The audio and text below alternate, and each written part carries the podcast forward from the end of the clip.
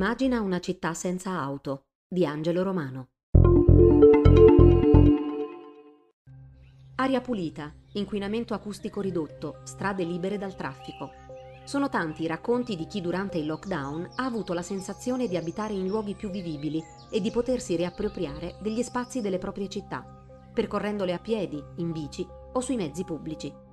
Una percezione di una migliore qualità del vivere, seppure in condizioni di distanziamento fisico e di severa limitazione degli spostamenti, se non quelli strettamente necessari, che ha spinto urbanisti, sindaci e amministratori di diverse città nel mondo a interrogarsi su come rendere ordinaria una situazione particolare, dettata da circostanze decisamente straordinarie, a riflettere sull'opportunità di incentivare forme alternative di spostamento alle automobili private e sulla possibilità di immaginare concretamente città senza auto. Come l'opinionista del New York Times, Farhad Manjoo, che partendo dalla sua esperienza a Manhattan durante il lockdown, ha pubblicato un articolo dal titolo molto emblematico Ho visto un futuro senza auto ed è magnifico. Il timore generalizzato era che all'indomani dell'allentamento dei lockdown tutto tornasse come prima, o che addirittura aumentassero le persone che avrebbero preferito l'auto privata ad altre modalità di spostamento, perché ritenuta più sicura di fronte al rischio di poter essere contagiati in ambienti sovraffollati come i mezzi di trasporto pubblico. La questione è delicata. Come disincentivare l'uso massiccio delle automobili evitando al tempo stesso il sovraffollamento dei mezzi di trasporto pubblico, che potrebbero diventare pericolosi luoghi di contagio? In una lettera aperta ai residenti della città, il ministro dei trasporti regionale di Bruxelles, Elke van de Brandt, ha esortato i cittadini a lasciare il trasporto pubblico solo a coloro che non hanno altra scelta, ma di evitare di spostarsi nelle auto private. Dall'inizio di maggio, la città ha iniziato a dare priorità a pedoni e ciclisti nelle strade notoriamente difficili per loro da percorrere. Sono stati creati altri 40 km di nuove piste ciclabili e si è pensato a restrizioni per i veicoli e misure per facilitare l'acquisto di biciclette a basso costo. Nelle ultime settimane a Bruxelles l'inquinamento acustico è stato sostituito dal canto degli uccelli. Facciamo in modo che i suoni del traffico restino un ricordo del passato. Solo due mesi fa la nostra città era piena di automobili, l'aria era praticamente irrespirabile. Se tutti coloro che hanno utilizzato i trasporti pubblici prima della pandemia ora iniziano a spostarsi in auto, finiremo con il peggiorare la situazione già solo a Bruxelles. Ingorghi, inquinamento atmosferico e mancanza di sicurezza sulle strade non sono il modo per uscire da questa crisi sanitaria, si legge nella lettera. Dello stesso tenore le dichiarazioni del ministro dei trasporti del Regno Unito, Grant Shapps. Durante questa emergenza milioni di persone hanno scoperto il ciclismo, sia come esercizio fisico, sia come mezzo di trasporto sicuro e socialmente distante. Sappiamo che le auto continueranno a rimanere vitali per molti, ma guardando al futuro dobbiamo costruire un paese migliore, con abitudini di viaggio più ecologiche, aria più pulita e comunità più sane. Ora che il paese torna al lavoro, abbiamo bisogno che queste persone rimangano in sella alle loro bici e anzi, il loro esempio venga seguito da molti altri. Il governo ha annunciato un investimento di oltre 2 miliardi di euro per incentivare gli abitanti del Regno Unito a usare le biciclette e ad andare a piedi, attraverso la realizzazione di piste ciclabili, l'ampliamento degli spazi riservati ai marciapiedi, ai corridoi per le bici e gli autobus.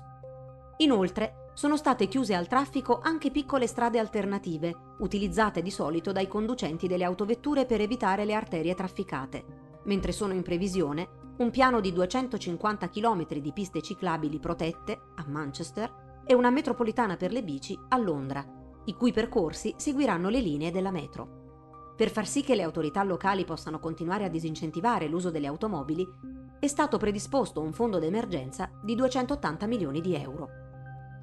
La capitale colombiana, Bogotà, ha incrementato di quasi 76 km la superficie destinata alle piste ciclabili per ridurre il sovraffollamento dei trasporti pubblici e provare a prevenire la diffusione di Covid-19. Città del Messico ha proposto di quadruplicare la sua rete ciclistica. Milano si è trovata nella necessità di integrare il sistema dei trasporti in modo tale da non sovraccaricare i mezzi pubblici, utilizzati quotidianamente dal 55% dei cittadini, ed evitare che in molti ricorressero alle auto per andare a lavorare. Durante l'estate, il nucleo della città dovrebbe essere rimodellato per destinare 35 km di spazio stradale precedentemente utilizzato dalle auto a biciclette e pedoni. le vetture ammesse al centro dovranno rispettare un nuovo limite di velocità ridotto di 30 km orari. L'obiettivo è rendere il traffico più fluido e dare ai pedoni più spazio per diffondersi in sicurezza. A Glasgow, in Scozia, Christy Mearns, consigliera del Partito dei Verdi scozzesi per il centro cittadino, ha proposto di togliere spazi a parcheggi e carreggiate da destinare a piste ciclabili e di convertire marciapiedi e gli angoli dei parcheggi in oasi verdi. La pandemia è stata devastante, ma ha dato l'opportunità di pensare a quanta superficie stradale è dedicata alle auto, dice Mearns al Financial Times. Anche la sindaca di Parigi, Anne Hidalgo, appena rieletta, ha dichiarato che il ritorno ad una città dominata dalle auto dopo la pandemia è fuori da ogni questione. Hidalgo ha fatto della città senza automobili uno dei fulcri della sua politica. Il traffico della capitale francese è diminuito del 40% negli ultimi dieci anni. Nel 2016 Parigi aveva attirato l'attenzione internazionale dopo aver superato Delhi e Pechino per la peggiore qualità dell'aria tra le principali città globali. Il prossimo obiettivo è vietare la vendita di auto a diesel e benzina entro il 2040. Intanto, una delle strade più trafficate della città, Rue de Rivoli, che ospita il famoso museo del Louvre, pedonalizzata durante il lockdown, resterà chiusa alle auto per tutta l'estate e si dice che la decisione possa diventare permanente mentre è stata pianificata una rete di nove piste ciclabili che collegheranno il centro di Parigi con le periferie. Prima della pandemia, durante la campagna elettorale, Hidalgo aveva lanciato l'idea della Ville du quart d'heure, città del quarto d'ora, un progetto ideato dal professore della Sorbona Carlos Moreno, dove tutti i servizi essenziali siano raggiungibili in 15 minuti a piedi o in bicicletta. L'obiettivo della riduzione dei livelli di inquinamento atmosferico non può essere raggiunto se non pensato all'interno di una trasformazione complessiva dei nostri centri urbani, che migliori la qualità della vita da un punto di vista ambientale, di usi dello spazio e di accessibilità ai servizi. In altre parole, è il pensiero della sindaca di Parigi, c'è bisogno di un cambio di paradigma. È arrivato il momento di iniziare a ragionare sui tempi delle città e sulle conseguenze sociali, psicologiche ed economiche della frammentarietà delle grandi metropoli, dove i cittadini sono costretti ogni giorno ad usare molte ore per raggiungere i luoghi di lavoro, le scuole, i negozi, i supermercati, i parchi pubblici, gli impianti sportivi e pensare a città organizzate intorno ai servizi di prossimità e al vicinato, in cui le auto non sono più indispensabili per spostarsi. In questo senso, spiega il professor Moreno, il passaggio di massa al lavoro da casa ha mostrato in tutta la sua evidenza quanto sono dispendiosi ed inevitabili i lunghi spostamenti da una parte all'altra della città per andare a lavorare. La città del quarto d'ora si fonda su una ottimizzazione del rapporto tra tempi e spazi della città, riduce al minimo gli spostamenti e favorisce l'attività fisica inducendo a spostarsi a piedi o in bici. La città del quarto d'ora non è un'idea che nasce dal nulla, più di dieci anni fa, l'amministrazione di Portland ha proposto i quartieri di 20 minuti, il cui obiettivo era, secondo la direttrice dell'Ufficio di Pianificazione e Sostenibilità, Susan Anderson, rendere la città prospera, sana, connessa ed efficiente. Nel 2017 a Melbourne, in Australia, è stata avviata la sperimentazione della città in 20 minuti, che, spiegano i professori John Stanley dell'Università di Sydney e Ross Hansen dell'Università di Melbourne, non riguarda solo il camminare ed eliminare le auto dalla città, ma pensare a un processo di sviluppo concatenato ed equilibrato dei quartieri che compongono una città, in cui le persone, i posti di lavoro e i servizi, comprese le opportunità ricreative e la natura, siano accessibili. Modelli simili cominciano ad essere presi in considerazione da altre città, come annunciato recentemente, ad esempio, dal sindaco di Milano, Sala. L'area dove si trova il lazzaretto, una grande chiesa che durante la peste del 1578 fu trasformata in ospedale per accogliere gli infermi, potrebbe ospitare un progetto pilota per ripensare i ritmi del capoluogo lombardo. Il piano è offrire servizi nello spazio di 15 minuti a piedi da casa per migliorare la qualità della vita degli abitanti, ha dichiarato il sindaco.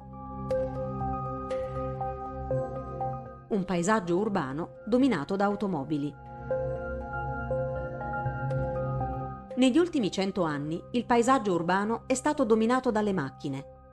Uno dei simboli del boom economico, la macchina, ha esteso a tutte le classi sociali la libertà di movimento, una condizione in precedenza privilegio dell'elite.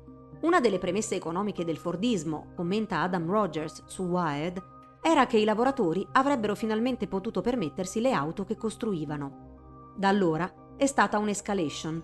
Per fare solo l'esempio degli Stati Uniti, all'inizio del Novecento gli americani possedevano solo poche migliaia di automobili. Alla fine della Seconda Guerra Mondiale erano 30 milioni. Nel 2017 le auto e i camion leggeri erano più di 193 milioni circa tre macchine ogni quattro adulti. L'automobile ha rivoluzionato la mobilità e favorito gli spostamenti su larga scala, ma è anche vero che la sua diffusione e la percezione che non ci siano alternative a essa è stata agevolata da come sono state progettate e organizzate le città moderne. Molte aree urbane sono state costruite intorno alle auto con enormi quantità di spazio riservate a carreggiate e parcheggi. In questo momento le auto, non le persone, sono la forma di vita dominante nella maggior parte delle nostre città. Commenta Daniel Kamen, professore di energia all'Università della California, Berkeley, negli Stati Uniti. Per molte persone possedere un'auto significa libertà e status sociale, aggiunge Jeanette Sadiq Khan, che negli anni in cui è stata commissaria per i trasporti della città di New York ha pedonalizzato parte della metropoli, tra cui Times Square, e ha creato centinaia di chilometri di nuove piste ciclabili. Ma se una città non ti offre altra scelta che guidare, un'auto non è libertà, è dipendenza. Se non puoi fare altro che guidare per ogni spostamento che ti tocca, non è colpa tua. La tua città ha fallito. Le auto hanno fatto in modo che si perdesse lo scopo fondamentale delle città, riunire molte persone in uno spazio da condividere, in cui poter sviluppare sinergie sociali, culturali ed economiche, scrive J.H. Crawford, autore dei libri Car Free Cities and Car Free Design Manual e direttore del sito carfree.com. Il risultato di questa dipendenza della città e degli abitanti dalle automobili è la congestione del traffico, l'innalzamento delle emissioni, i centri urbani che si svuotano al termine della giornata lavorativa, i sobborghi e le periferie che si riempiono di macchine in coda per un incredibile spreco di risorse e tempo che si potrebbe dedicare alla propria vita personale. Oltre ai ben documentati problemi di inquinamento atmosferico e ai milioni di morti causati dal traffico ogni anno, il più grande effetto che le auto hanno sulla società è l'enorme danno che fanno agli spazi sociali, aggiunge Crawford. Secondo l'urbanista Vishan Chakrabarti, è una questione di equità e giustizia degli spazi. 50 persone che si spostano da una parte all'altra della città occupano molto meno spazio se lo fanno in autobus e non ciascuno nella propria automobile. Un autobus occupa quasi 140 metri quadri di spazio e avremo le corsie libere. 50 automobili hanno bisogno di oltre 800 metri quadri. Inoltre le auto hanno bisogno di essere parcheggiate e quindi occupano spazio lungo i lati delle strade o per i garage anche quando non sono utilizzate. E continuano a occupare le strade che potrebbero essere libere anche per la semplice ricerca di un parcheggio. Una GIF pubblicata dal Washington Post nel 2016 rende molto bene l'idea di quanto affermato da Chakrabarti. Le immagini mostrano il diverso impatto di auto, bici e pedoni sulla Second Avenue di Seattle. Nel primo fotogramma si vede la strada occupata da 200 persone in 177 automobili. Nel secondo, le auto sono state rimosse e ci sono solo le persone presenti negli abitacoli per mostrare che all'interno di ogni veicolo raramente c'era più di una persona e lo spazio perso per le dimensioni delle automobili è incredibile. Gli altri fotogrammi evidenziano che lo stesso numero di persone su biciclette o mezzi pubblici consentirebbe di ridurre da 5 a 1 il numero delle corsie occupate. Sembra davvero che ci sia una maggioranza silenziosa che non ha alcuna voce in capitolo su come viene utilizzato lo spazio pubblico, commenta Chakrabarti al New York Times. Più spazi si danno alle auto, più guidare sarà ritenuta la scelta migliore e così ci sarà sempre più bisogno di strade, si genererà sempre più traffico, un circolo vizioso che ha l'effetto di coprire sempre più di asfalto le nostre città. Si crea una sorta di domanda indotta che spinge ad usare le automobili e a non prendere nemmeno in considerazione la possibilità di muoversi in altri modi, anche quando non ce ne sarebbe effettivo bisogno. Se tutti guidano, nessuno si muove in altri modi, dice sempre al New York Times Brent Toderian, ex city planner di Vancouver. Andare in bici, su uno skateboard, su monopattini elettrici, in bus pubblici, sembrano tutte opzioni meno comode e più pericolose. Ma questo perché si continua a immaginare gli spostamenti in città secondo l'attuale contesto. Bisognerebbe combattere la dipendenza dalle automobili, soprattutto in quelle città che non lasciano altre alternative allo spostarsi in auto. Ridurre questa dipendenza faciliterebbe gli spostamenti di tutti, anche di chi non possiede un'auto. La lunga transizione verso le città senza auto. Alcune sperimentazioni nel mondo. Da alcuni decenni a questa parte, un piccolo ma crescente numero di città sta provando a progettare paesaggi urbani completamente senza automobili. Le sperimentazioni sono graduali, per lo più legate all'esigenza di abbattere i livelli di inquinamento e di congestione del traffico nelle città. A Città del Messico, ma anche nelle principali città italiane, spesso e volentieri, in diversi momenti dell'anno, si è fatto ricorso alle targhe alterne, per cui in una determinata giornata ci si poteva spostare con la propria macchina nei centri urbani a seconda che la propria targa finisse con un numero pari o dispari. A Londra, Singapore e Stoccolma sono state introdotte le tasse sul traffico. Alcune amministrazioni hanno iniziato a pedonalizzare parte dei propri centri cittadini, per poi via via estendere a sempre più ampie porzioni di città il divieto di circolare con le auto private. Ma piano piano i progetti sono diventati sempre più complessi, inserendo la revisione dei piani di mobilità all'interno delle città nella più ampia pianificazione degli spazi pubblici, da restituire alla loro dimensione di luoghi di interazione e aggregazione. In sintesi, ci si è spostati da un approccio ancora gravitante intorno all'automobile a uno che pone al centro la socialità degli spazi urbani e in cui la macchina non è che uno dei tanti modi in cui ci si può spostare. Una delle prime città a pensare questa transizione è stata Oslo negli anni 70. Prima con la pedonalizzazione del centro e poi, negli ultimi decenni, con la trasformazione di parti di strada destinate al parcheggio delle automobili in piste ciclabili, parchi e panchine. Contestualmente sono stati investiti fondi per rafforzare il trasporto pubblico, riprogettare le strade e introdurre un sistema di bike sharing fino ad arrivare al progetto di Auto Zero in centro entro il 2019. Attualmente quasi tutto il centro è stato chiuso alle auto. Nei decenni successivi altre città di media e grande dimensione hanno percorso la strada di Oslo. In Spagna, Madrid si è proposta di rendere il cuore della capitale una zona a bassissime emissioni, proibendo l'accesso delle auto, fatta eccezioni per i residenti registrati e vietando i veicoli a gas e a diesel più obsoleti. Un programma simile è stato lanciato a Parigi. A Barcellona, invece, parti della città sono configurate in spazi pubblici pedonabili e parzialmente chiusi al traffico, chiamati superblocchi. All'interno di queste aree la circolazione delle auto è vietata o limitata a quelle dei residenti, con una velocità massima di 20 km orari.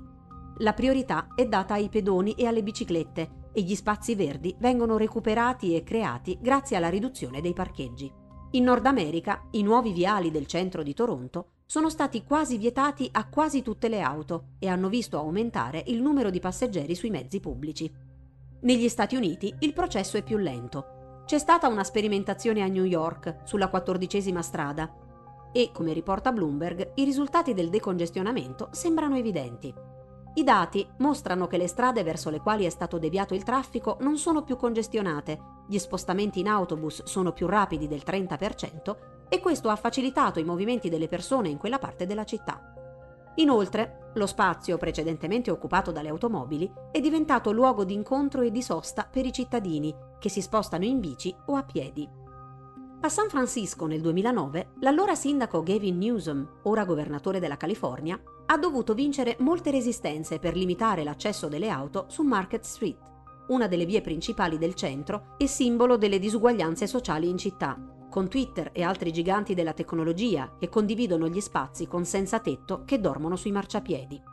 I funzionari di San Francisco hanno in programma di ridurre le dimensioni della strada, allargare i marciapiedi e aggiungere una pista ciclabile larga circa 2,5 metri per biciclette e scooter elettrici. Altri progetti pilota di pedonalizzazione sono in via di attuazione a Denver, Santa Monica, Madison, Charlottesville e Chicago. Oslo, Norvegia, la città verde europea nel 2019.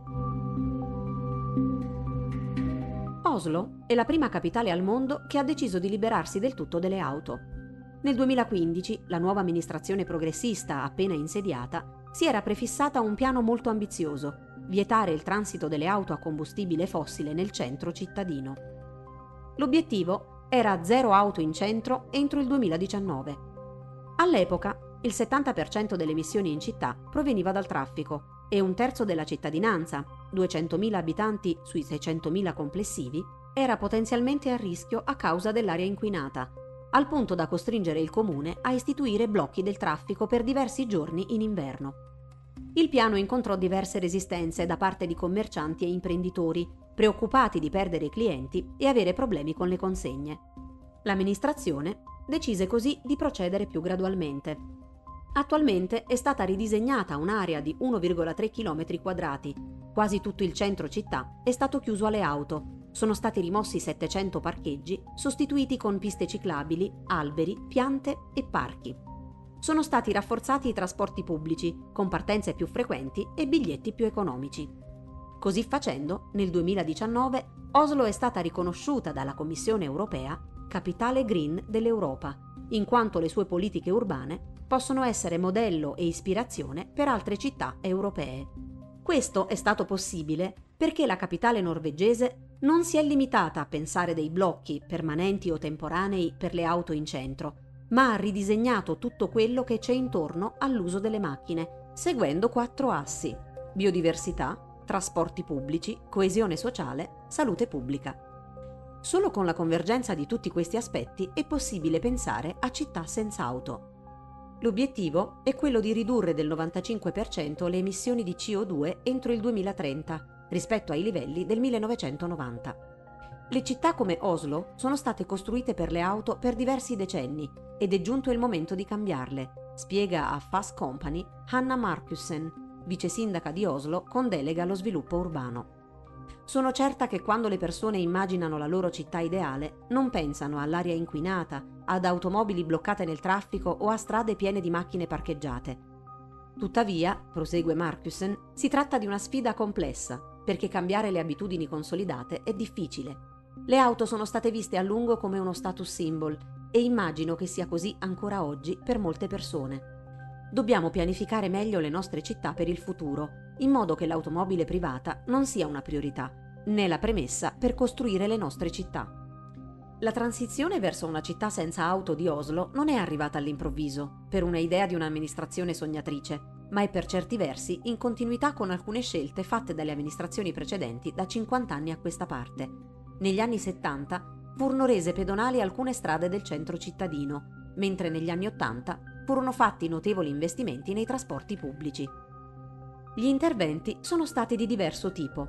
È stato innanzitutto pensato un sistema della mobilità urbana che integrasse trasporti pubblici, piste ciclabili e aree pedonali. Per fare questo, come detto, sono state aumentate le corse degli autobus di città, erogate sovvenzioni per aiutare i cittadini ad acquistare biciclette elettriche ed è stato reso capillare in più punti della capitale il sistema di bike sharing, con il risultato che il numero di bici usate è stato triplicato dal 2015 al 2018, arrivando a quasi 3 milioni. Inoltre le biciclette sono state dotate di copertoni a spillo per l'inverno. Abbiamo notato che più si rende confortevole andare in bici, più aumentano le persone che le utilizzano, meno sono quelle che vanno in auto, meno gli autobus sono sovraffollati. Racconta Axel Benson, CEO di Urban Sharing, la società che gestisce Oslo City Bike, il sistema locale di bike sharing. Contestualmente è stato ridisegnato il piano della viabilità.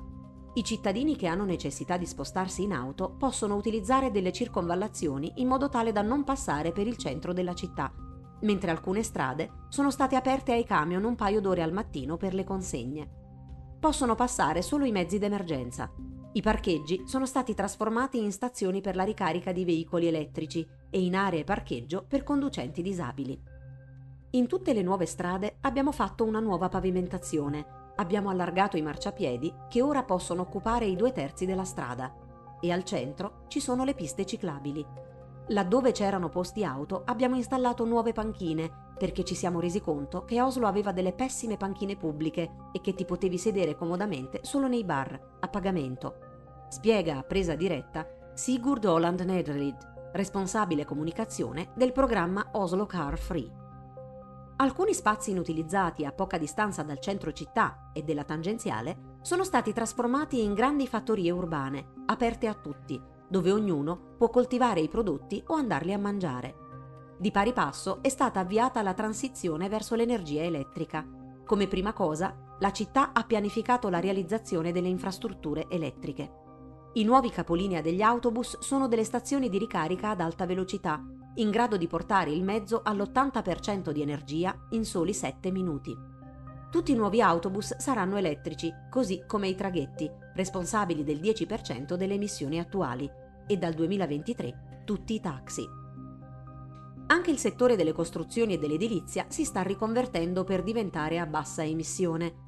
Lo Stato sostiene le auto elettriche, non tanto con incentivi economici all'acquisto, quanto con un mix di agevolazioni Esenzione dai pedaggi per entrare in città, laddove le auto a benzina o diesel pagano fino a 6 euro per ogni ingresso. E dal bollo e dalle tasse di matricolazione, esenzione dell'IVA per l'acquisto ed il noleggio, sconti sull'assicurazione, possibilità di circolare sulle corsie preferenziali e parcheggio gratuito nei nuovi parcheggi comunali. Inoltre, la ricarica delle auto elettriche è più economica del rifornimento di quelle a gas, benzina o diesel, costa quasi un quinto in meno, perché la Norvegia produce quasi al 100% da fonti rinnovabili, soprattutto energia idroelettrica. Infine, Oslo si sta adattando anche agli effetti dei cambiamenti climatici, che significano piogge sempre più frequenti e violente che causano diverse alluvioni ogni anno. Negli ultimi anni è stato ripristinato il corso originale di otto fiumi che erano stati interrati per fare posto a strade ed edifici, per un totale di 2,8 chilometri. Intorno al letto del fiume Ovibecken sono stati creati un nuovo parco, aree giochi e piste ciclabili. Parigi, Francia, la città del quarto d'ora. Durante la campagna elettorale che ha portato alla sua rielezione come sindaca di Parigi, Anne Hidalgo ha lanciato l'idea della città del quarto d'ora, dove tutti i servizi essenziali, il lavoro e le attività ludiche e ricreative siano raggiungibili nell'arco di 15 minuti a piedi o in bicicletta. Secondo il progetto, ideato da Carlos Moreno, professore alla Sorbona, per abbassare i livelli di inquinamento dei centri urbani va totalmente cambiato il modo di concepire la città, invertendo la piramide che attualmente vede i veicoli a motore al suo vertice e mettendo i cittadini al centro della città. E per farlo bisogna riorganizzare l'equilibrio tra spazi e tempi della città. Dobbiamo reinventare l'idea di prossimità urbana, spiega Moreno al Guardian. Se le persone lavorano vicino a dove vivono, possono fare shopping nelle vicinanze e avere il tempo libero e i servizi di cui hanno bisogno intorno a loro. Possono avere un'esistenza più tranquilla. Sotto questo aspetto, l'esperienza forzata di lavoro da casa sperimentata durante i lockdown praticamente in tutto il mondo può essere la leva per ripensare anche tempi e luoghi del lavoro e favorire l'applicabilità dell'idea della città del quarto d'ora. Nelle grandi città sentiamo tutti di non avere tempo, ci precipitiamo da un posto all'altro cercando sempre di guadagnare tempo. E l'auto è il mezzo che ci sembra più efficace per soddisfare le nostre esigenze. Invece, non ci rendiamo conto che il pendolarismo è costoso sotto ogni aspetto, solo perché non abbiamo l'alternativa sotto mano, prosegue Moreno.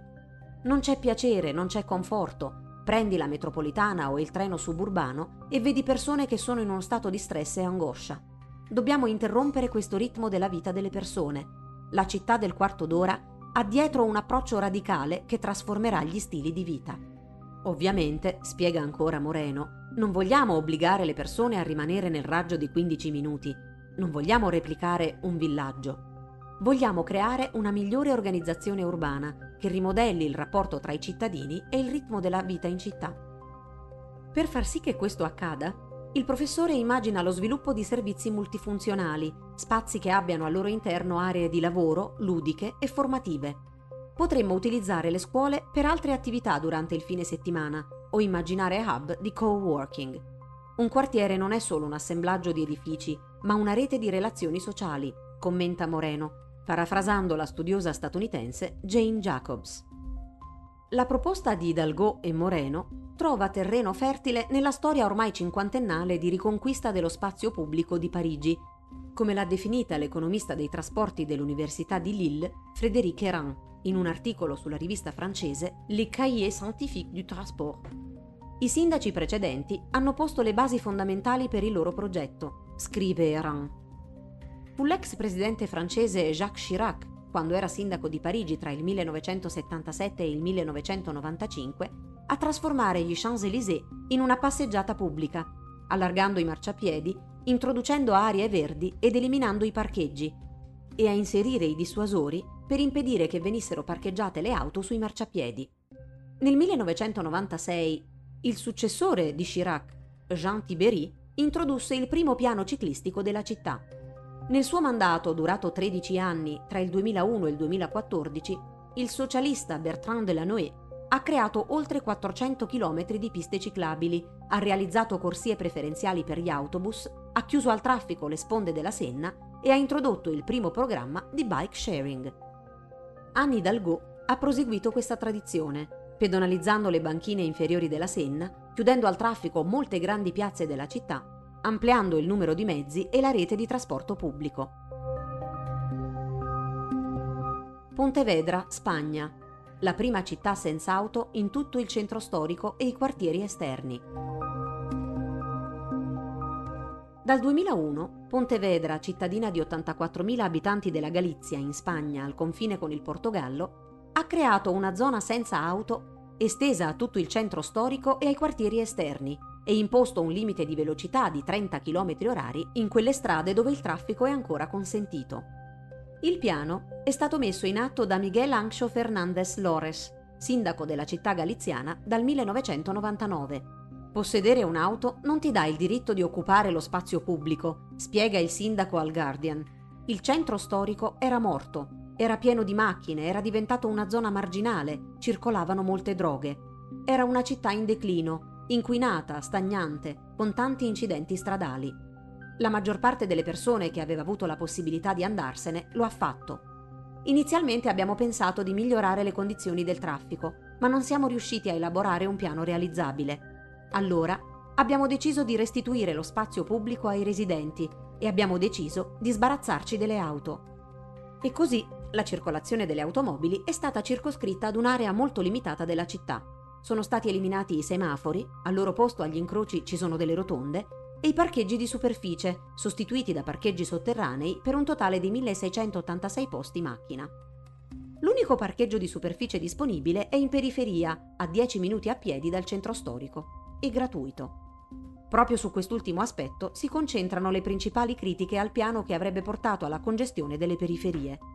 Per i cittadini e i turisti sono stati messi a disposizione due strumenti per orientarsi. Metro Minuto, una app scaricabile su smartphone che permette di calcolare i tempi di percorrenza a piedi da un posto all'altro della città, e Passo Minuto, 20 itinerari all'interno di Pontevedra accompagnati dall'indicazione del numero di passi e le calorie bruciate per ognuno di essi.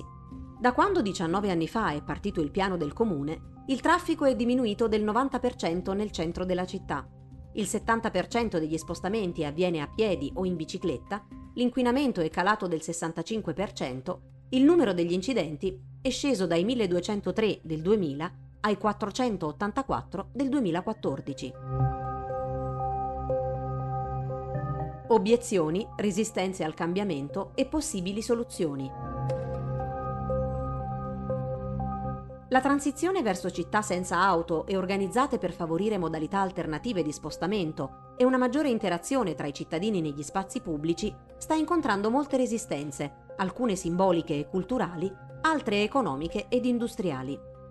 Una città senza auto sembra una bella idea, ma è possibile? E cosa fare con i servizi di emergenza o con le persone che hanno problemi di mobilità? E che fare con chi abita in periferia che rischia di restare escluso e di subire addirittura contraccolpi negativi dalla pedonalizzazione di altre aree della città. Non c'è il rischio di creare ulteriori disuguaglianze? I dubbi e le questioni da affrontare e risolvere sono tante. Innanzitutto c'è tutto un immaginario legato all'automobile, difficile da sradicare. Scrive Farhad Manju sul New York Times. L'automobile è più che un mezzo, è un rito di passaggio, è uno status symbol, è un'espressione di libertà negli USA è un simbolo dell'identità nazionale. Un grosso ostacolo è costituito poi dalle lobby automobilistiche, che, scrivono Mark J. Nieuwenhuizen, centro di ricerca di epidemiologia ambientale Barcellona, e Hanin Kreis, Istituto per gli studi sui trasporti all'Università di Leeds, in uno studio dal titolo Città senza auto, la strada verso una vita urbana sana, pubblicato nel 2016 su Environment International, già in passato si sono opposte con successo a misure di restrizione del traffico o riduzione delle aree di parcheggio, hanno ritardato o fatto cadere piani di pedonalizzazione e indebolito normative sulle emissioni. Inoltre, prosegue Mangiù, le soluzioni prospettate dall'industria automobilistica finora sono state fallimentari. I servizi di carpooling come Uber e Lyft hanno finito per congestionare il traffico, nonostante il loro obiettivo iniziale fosse proprio quello di ridurre il numero di auto di proprietà. Uno studio interno ha trovato che nel 2018 in sei città statunitensi il numero di chilometri percorsi in automobile è aumentato di quasi il 14% e molto spesso le auto di Uber e Lyft non avevano passeggeri a bordo e viaggiavano fuori servizio. Anche le auto elettriche non sono la panacea ambientale. Sono più efficienti di quelle a gas, ma necessitano di materie prime difficilmente reperibili, come il cobalto, le cui riserve si trovano in regioni politicamente instabili e fragili, come la Repubblica Democratica del Congo, e per la cui estrazione vengono impiegati bambini, ed il litio, e la loro produzione e successivo utilizzo avrà in ogni caso un impatto ambientale. Diverse ricerche pubblicate in questi ultimi anni concordano che in un contesto di mix energetico le auto elettriche emettono tra il 25 e il 30% in meno di CO2 rispetto ai veicoli con motori a combustione. Una percentuale destinata a scendere man mano che il rapporto tra fonti fossili e rinnovabili si sposterà a favore di queste ultime. Tuttavia, sono ancora pochi gli studi in grado di valutare gli impatti climatici e ambientali complessivi di tale transizione. In ogni caso, le auto elettriche faticano a trovare un mercato perché sono ancora un bene di lusso. L'industria automobilistica è tuttora impiegata a promuovere i veicoli a gas e si stima che negli USA ci vorranno 15 anni per passare totalmente all'elettrico.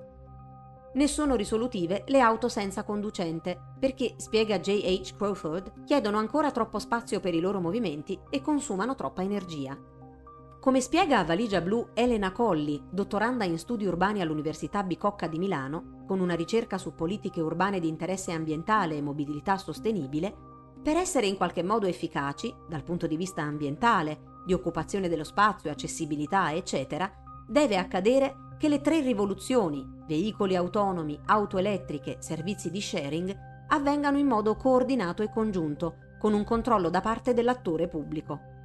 Se vorremmo davvero realizzare un'alternativa ad una città centrata intorno alle macchine, occorrerà sviluppare un sistema integrato di mezzi pubblici e privati di ogni tipo, dai treni ai tram, dalle biciclette ai monopattini, dai pattini agli skate, ma anche ripristinare funicolari, trasporti fluviali, convertire autostrade in ferrovie, e magari usare con creatività mezzi di spostamento collettivo che ora non pensiamo in quest'ottica, aggiunge il giornalista Andrea Coccia, autore del recente libro Contro l'automobile. Come si legge nel rapporto della Commissione europea Il futuro del trasporto su strada, pubblicato nel 2019, le grandi innovazioni tecnologiche nel settore dei trasporti da sole non miglioreranno le nostre vite se non si passerà da un sistema autocentrico a uno che metta al centro i cittadini e una migliore qualità della vita delle persone. E questo non sarà possibile senza l'interoperabilità delle scoperte tecnologiche, senza il dialogo tra amministrazioni locali, governi nazionali e istituzioni internazionali,